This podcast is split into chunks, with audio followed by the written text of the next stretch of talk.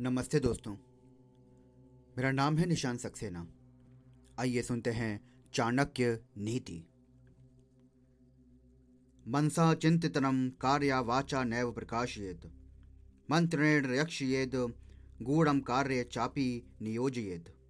अर्थात मन से सोचे हुए कार्य को वाणी द्वारा प्रकट नहीं करना चाहिए, परंतु मनन पूर्वक भली प्रकार सोचते हुए उसकी रक्षा करनी चाहिए।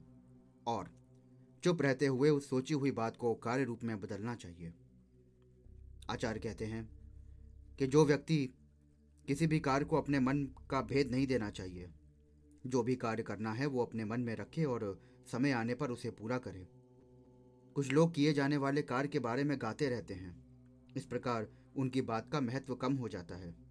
और यदि किसी कारणवश वो व्यक्ति उक्त कार्य को पूरा ना कर सके तो उसकी हँसी होती है। इससे व्यक्ति का विश्वास भी कम होता है।